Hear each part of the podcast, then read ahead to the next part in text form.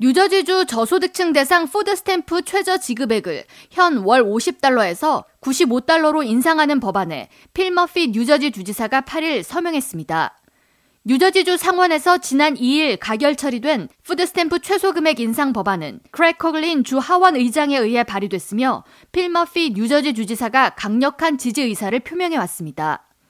팬데믹 시작과 함께 지난 2020년 3월부터 연방정부에서 지급한 월 45달러의 추가 푸드스탬프 지원금이 오는 2월 28일로 종료됨에 따라 수혜 대상자들이 당장 3월부터 50달러로 인하된 수혜금으로 생활고를 겪게 될 수 있다는 우려 때문에 법안은 신속하게 처리된 것으로 풀이됩니다. 머피 주지사는 법안에 서명하면서 뉴저지주에서 다음 끼니를 어떻게 마련해야 하는지 걱정하는 가정이 줄어들 수 있도록 푸드스탬프 월 최소 금액을 인상했다고 전하면서 타주에서 뉴저지주를 본보기로 삼아 저소득층 식량 지원 늘리는 정책을 확대하길 바란다고 덧붙였습니다.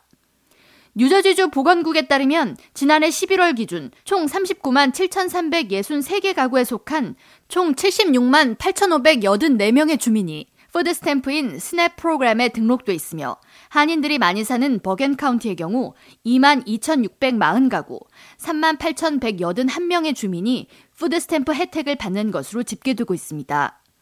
뉴저지 푸드 스탬프 혜택을 받기 위해서는 연방 빈곤 소득 수준의 185% 이하, 즉 1인 월 총소득이 2,096달러를 넘지 않아야 하고 4인 가구 기준 월 4,279달러 이하의 수입을 얻을 경우 신청이 가능합니다.